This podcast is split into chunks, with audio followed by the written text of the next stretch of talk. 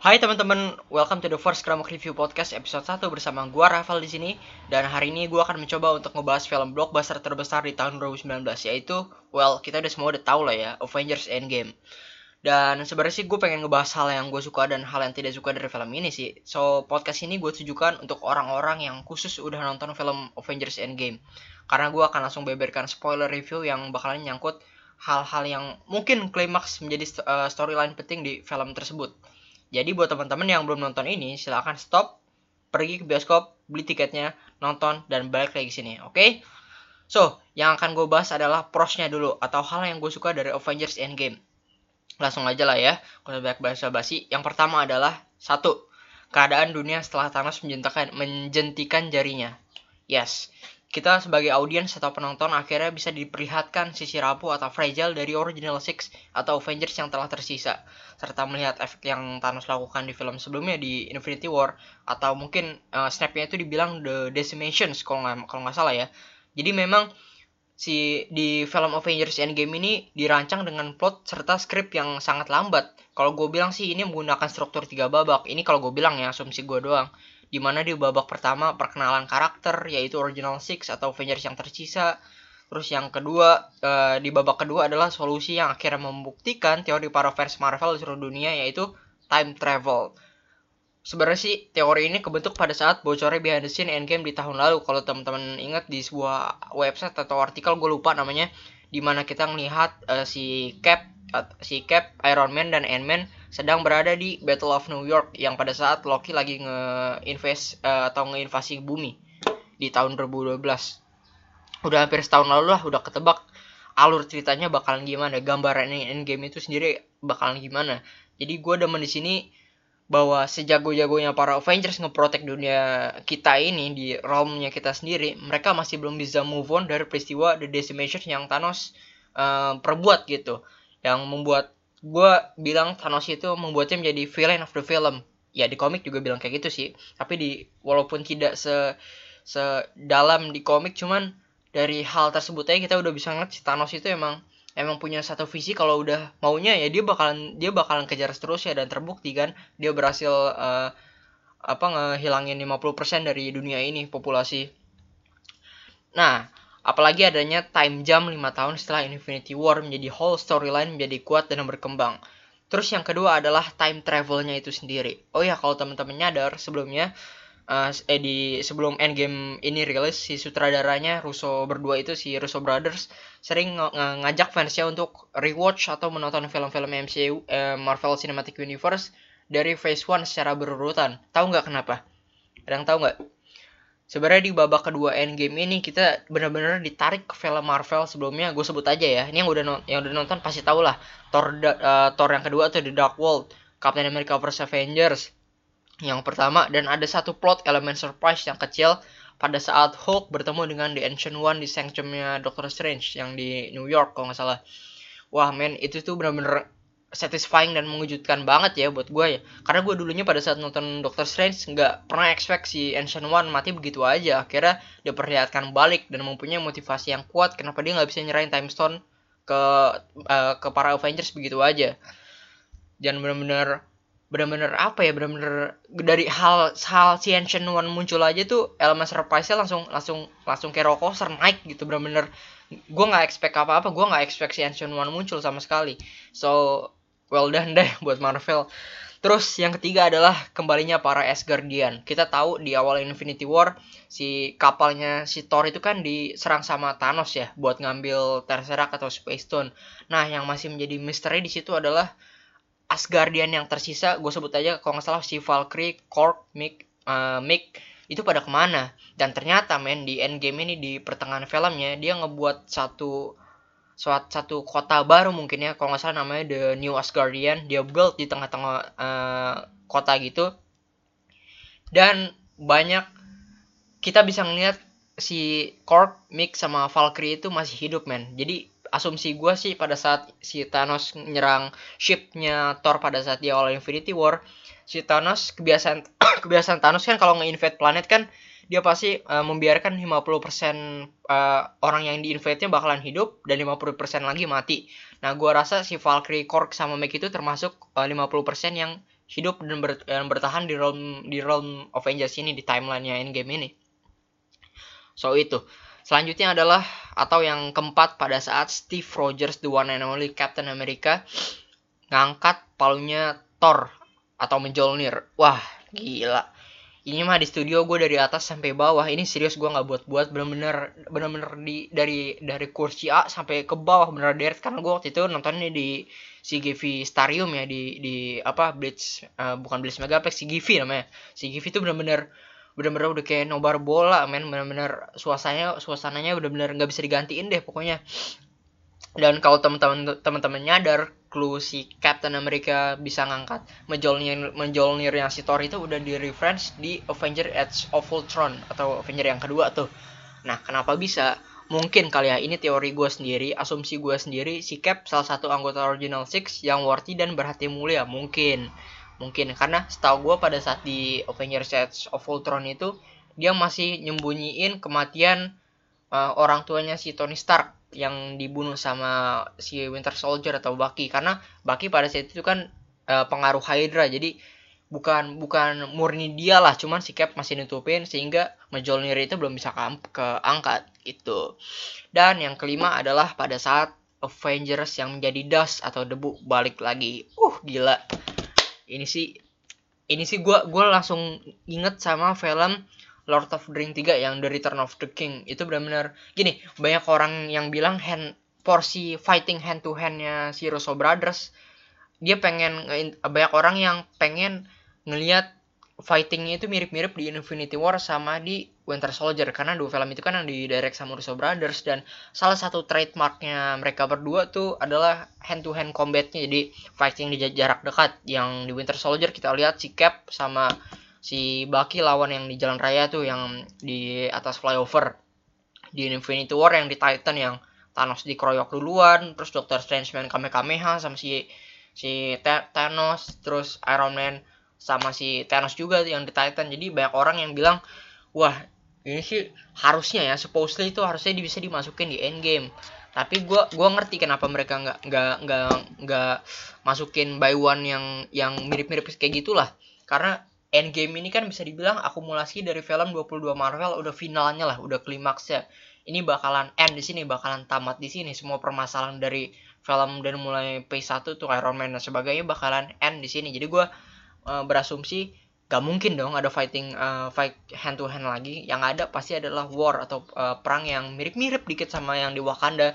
Cuman ini tiga kali lipetnya men. Jadi uh, mungkin teman-teman udah tahu lah ya yang udah nonton pada saat si Thanos itu nge-strike Captain America habis-habisan audiens pada nggak nyadar kalau sebenarnya si Profesor Hulk Profesor Hulk tuh sebelumnya udah nge-snap uh, gauntlet yang barunya buat nge-turn Avengers Avengers yang tadinya menjadi dust buat hidup lagi.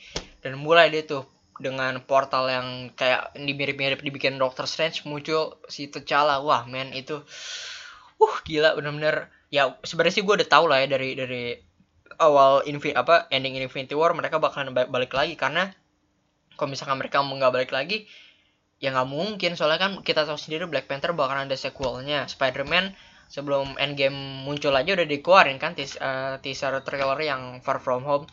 Jadi udah udah pasti tahu lah. Cuman gue nggak expect dia muncul pada saat lagi bertarung sama Thanos. Kirain gue pada saat si Trinity ini si Thor Cap sama si Iron Man bertiga berhasil ngalahin Thanos salah satu dari mereka ada yang snap dan ngebuatnya dunia balik lagi. Kirain gue seperti itu. Cuman emang gila sih ini elemen surprise-nya.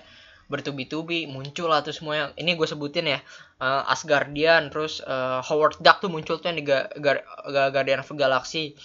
Terus semuanya deh yang Black uh, pasukan Black Panther yang dari jadi das juga tuh pada muncul juga. Yang teriak-teriak Nippon Pain terus uh, Spidey, Spidey, Guardian of the Galaxy, Drax, Drax Quill dan lain-lain sampai Pepper Potts. Nah, Pepper Potts kalau teman-teman tahu sebelumnya setahun yang lalu juga pernah leak dia foto pakai armornya Iron Man yang mirip-mirip sama Iron Man. Nah, asumsi orang pada saat itu adalah dia bakalan nge-rescue Tony Stark yang berada di space yang padahal kalau di film sendiri kalau teman-teman juga udah nonton diselamatin diselamatin sama si Carol Danvers bukan sama si uh, Pepper Potts. Jadi di battle yang terakhir itu tuh udah klimaksnya itu ngingetin gue bener sama itu sama filmnya Lord of the Rings yang ketiga The Return of King. Bener-bener semuanya ngumpul villainnya cengok. Kita bisa lihat Thanos akhirnya punya sisi kerapuhan sisi hopelessnya kelihatan banget. Gue bisa ngeliat dia tanpa Infinity tanpa Infinity Stone tuh juga sebenarnya kacrut sama Mjolnir sama Stormbreakernya Thor aja walaupun di Infinity War kemarin ya yang yang dia Thor ngelempar Stormbreakernya ke Thanos gitu masih masih apa masih kurang lah masih belak belakan dia masih masih hopelessnya masih weak banget weaknessnya tuh masih masih kuat masih ini banget lah masih full. Jadi beda sama yang lain gitu film-film yang lain. Tapi di sini yang gue lihat porsi si Cap Iron Man sama si Thor itu dari tiga orang tersebut yang paling yang bersinar banget ya yang paling shining banget yaitu Iron Man sama si Captain America. Di seperti uh, pertengahan film tuh kita ngeliatin cuman si dua itu doang. Kalau gua fokusnya ya si Iron Man sama si uh, Captain America yang pas dia time travel ke New York. Chemistry bener-bener ada. Kita tiba-tiba ditarik ke film-film yang dulu ngambil semua elemen yang ada. Jadi buat teman-teman yang even even gini buat teman-teman yang langsung nonton Endgame tanpa melihat tanpa menonton film MCU dari sebelumnya gue yakin bakalan pusing.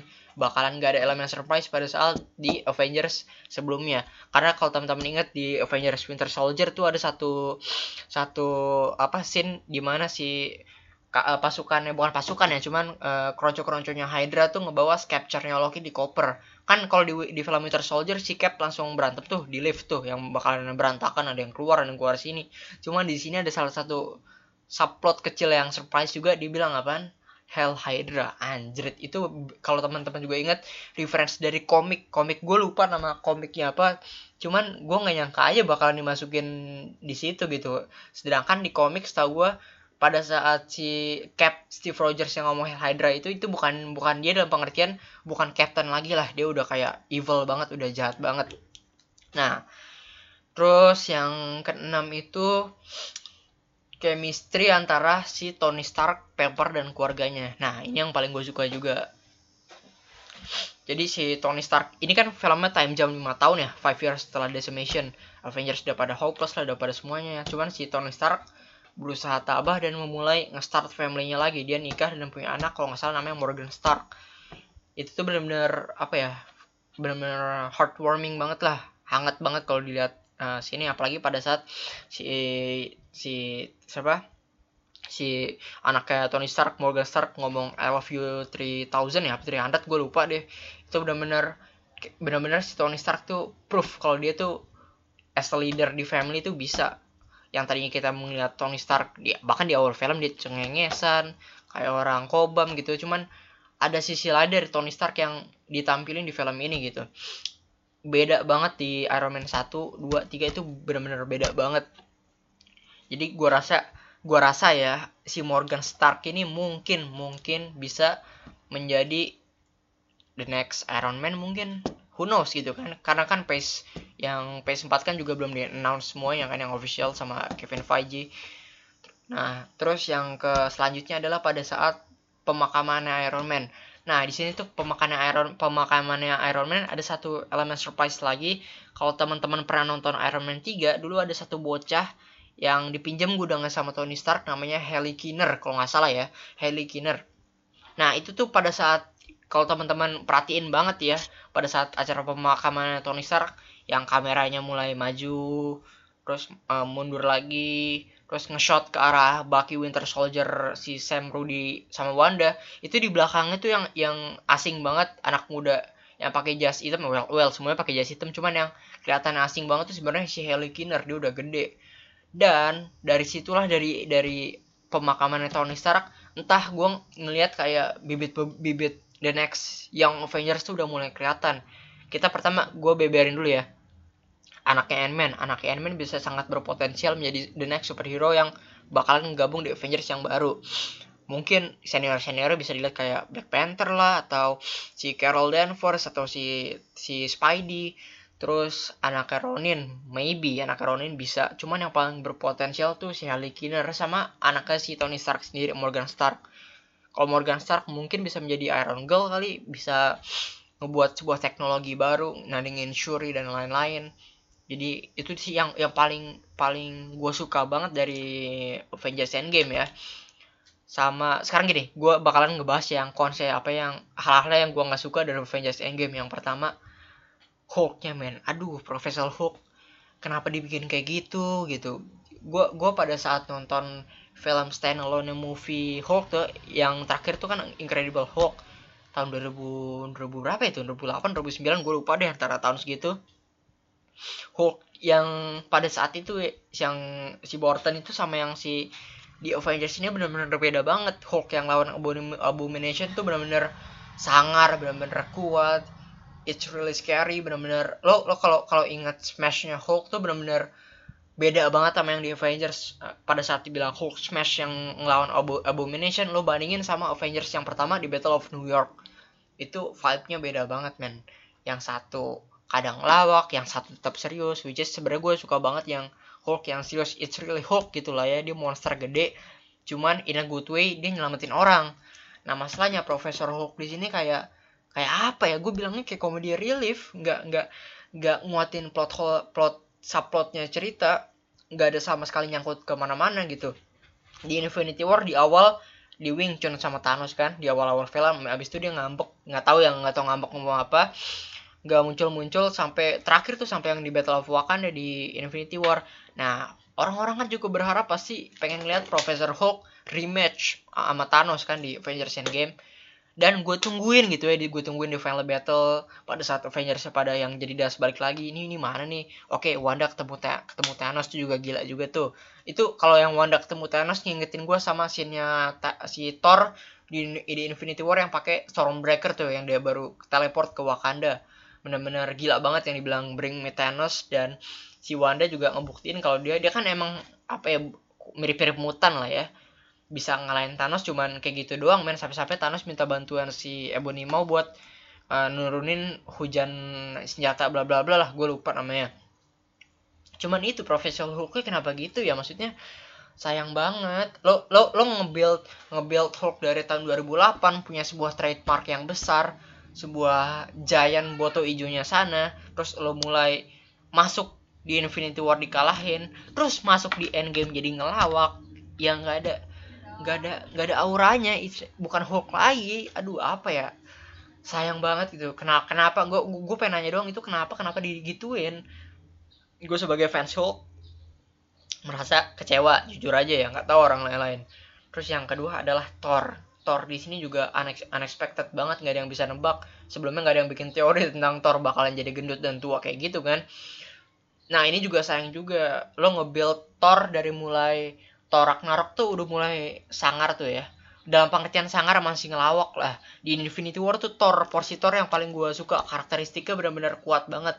Di ini Thor yang gue mau itu. Dia nggak ada bercanda dia serius. Dia aura keasgartannya muncul. Eh masuk Endgame jadi begitu. Walaupun di final battle mulai keluar ya cuman terlalu terlalu inilah terlalu balik lagi terlalu dikomediin kayak di Thor Ragnarok which is sebenarnya gue nggak demen nah salah satu kelemahan Avengers film Avengers Endgame dan sebelumnya Infinity War adalah terlalu banyak komedi. Oke okay lah gini Infinity War nih gue track back dari Infinity War. Infinity War tuh kan openingnya dark banget ya. Asgardian ship diserang sama Benatar Thanos. Kita bisa ngeliat oh ini Velen bukan main-main gitu kan. Dia udah bunuh si pertama-tama bunuh eh wincunin si Hulk terus bunuh si Heimdall bunuh si Loki. This is villain of the villain lah.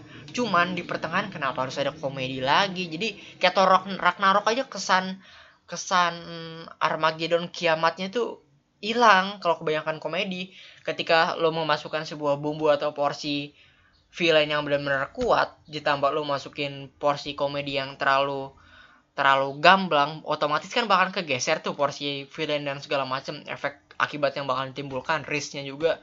Jadi sayang banget kenapa harus dimunculin komedi-komedi yang ya oke okay lah bikin gue ketawa cuman ja, uh, wrong place at the wrong time gue bilang ya. Harus ada tempat yang yang sesuai lah. Jangan pada saat Endgame dan Infinity War kalau lo masukin. Kalau di Avengers One di yang pas Battle of New York gue masih malumin lah. Karena baru film pertama gitu kan atau mungkin Guardian of the Galaxy yang yang pertama ya itu masih mungkin karena karakter semua anggota Guardian of the Galaxy kan emang kang lawak semua ya apalagi Drax sama Peter Quill. Dari awal film aja kita bisa ngelihat dia uh, punya sensibilitas cerita atau karakter yang kayak gitu kan. Sayangnya di sini. Terus apalagi ya Endgame yang paling yang yang gue suka ya tadi ya udah berapa tadi gue gue sebutin? 6 oh ini yang gue nggak suka adalah yang ke, yang gue nggak suka ya. Ini yang ketiganya adalah interaksi si game eh, si eh interaksi lagi. Porsi si Meta Titan ini si Thanos nggak terlalu kuat. Kenapa nggak terlalu kuat dalam pengertian? Di Infinity War sebenarnya Infinity War juga kayaknya kalau gue boleh ngasih judul Thanos di Origin mungkin ya. Karena porsi banyak kan di dia gitu kan dari awal film.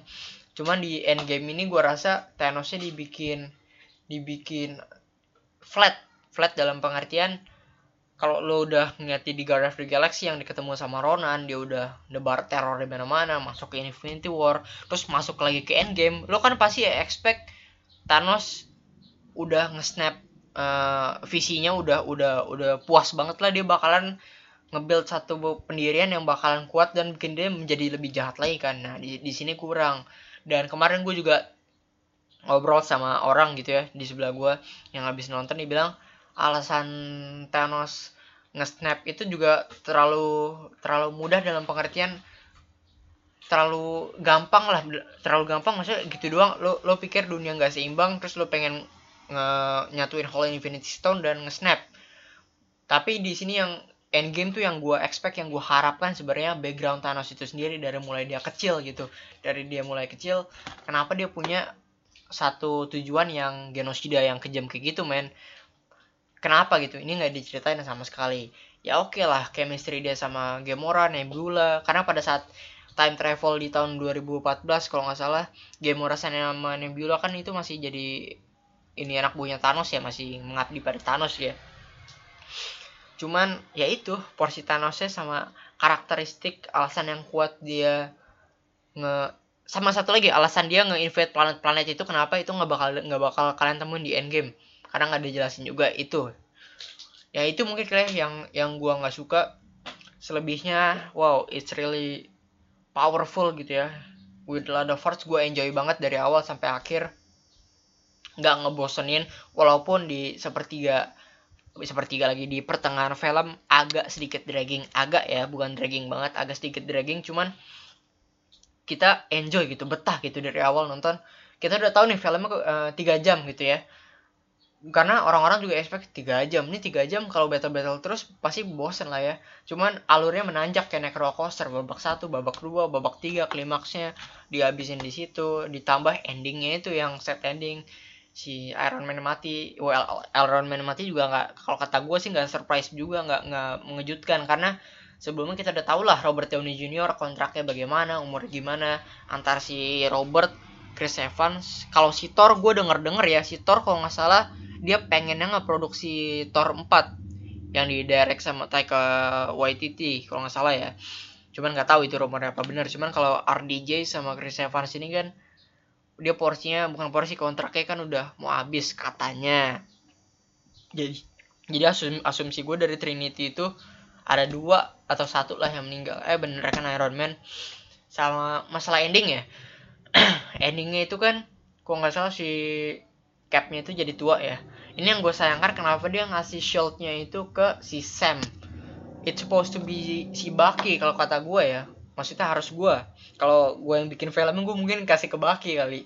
Karena Bucky kan yang udah nemenin dari pertama dari First Avengers terus ngasih ke Sam. Walaupun ada prosesnya juga. Karena kalau lo ngasih ke Sam lo bayangin aja orang bukan rasis ya bukan rasis gimana gue bilangnya orang berkulit hitam bisa menjadi leader superhero Avengers lah. Itu kan bakalan keren banget ya bakalan memusnahkan rasis dan segala macam cuman yang disayangkan kenapa nggak dibagi well oke okay lah kalau di Sam. Cuman lo tau sendiri Sam tuh di film-film sebelumnya nggak nggak nyentuh di gua nggak melekat di gua. Wanda sama si Vision masih bisa gua gua taruh lah di hati gua. Wanda Vision terus si Rudy. Rudy kan di Iron Man Stand Alone juga juga pernah diganti juga kan. Jadi udah tau lah embel-embel. Cuman si Sam ini kurang banget sama gue cuman kalau si Bucky Winter Soldier kita dari tahu dari Steve Rogers masih cupu aja tuh yang di First Avengers yang dia dibully abis nonton bioskop dia yang nyelamatin gitu kan. Kenapa nggak ke dia aja? Itu sih sayangnya sama gue it can be really great the next Captain America dibanding Sam. Cuman kalau plan-nya emang dia bakalan jadi the next uh, Captain America ya udahlah ya. Mau digimana lagi? Overall sih dari keseluruhan gua kasih nilai 9 dari 10 lah. Ini dari semua akumulasi film-film finalnya ini yang paling betah sih ya kalau Avengers nih yang paling bagus kalau gue urutin dari dari mana? Dari terakhir Endgame, Infinity War, Avengers 1 dan yang paling jelek Avengers Age of Ultron yang kedua. Karena Age of Ultron tuh bikin gua ngantuk. Oke deh, gitu aja buat gua uh, nge-review bukan review sih, cuman pendapat gue tentang film Endgame ini. Dan podcast ini gue buat satu jam setelah gue gua nonton tadi di Sigi Grand Indonesia. And thank you see you next time. Bye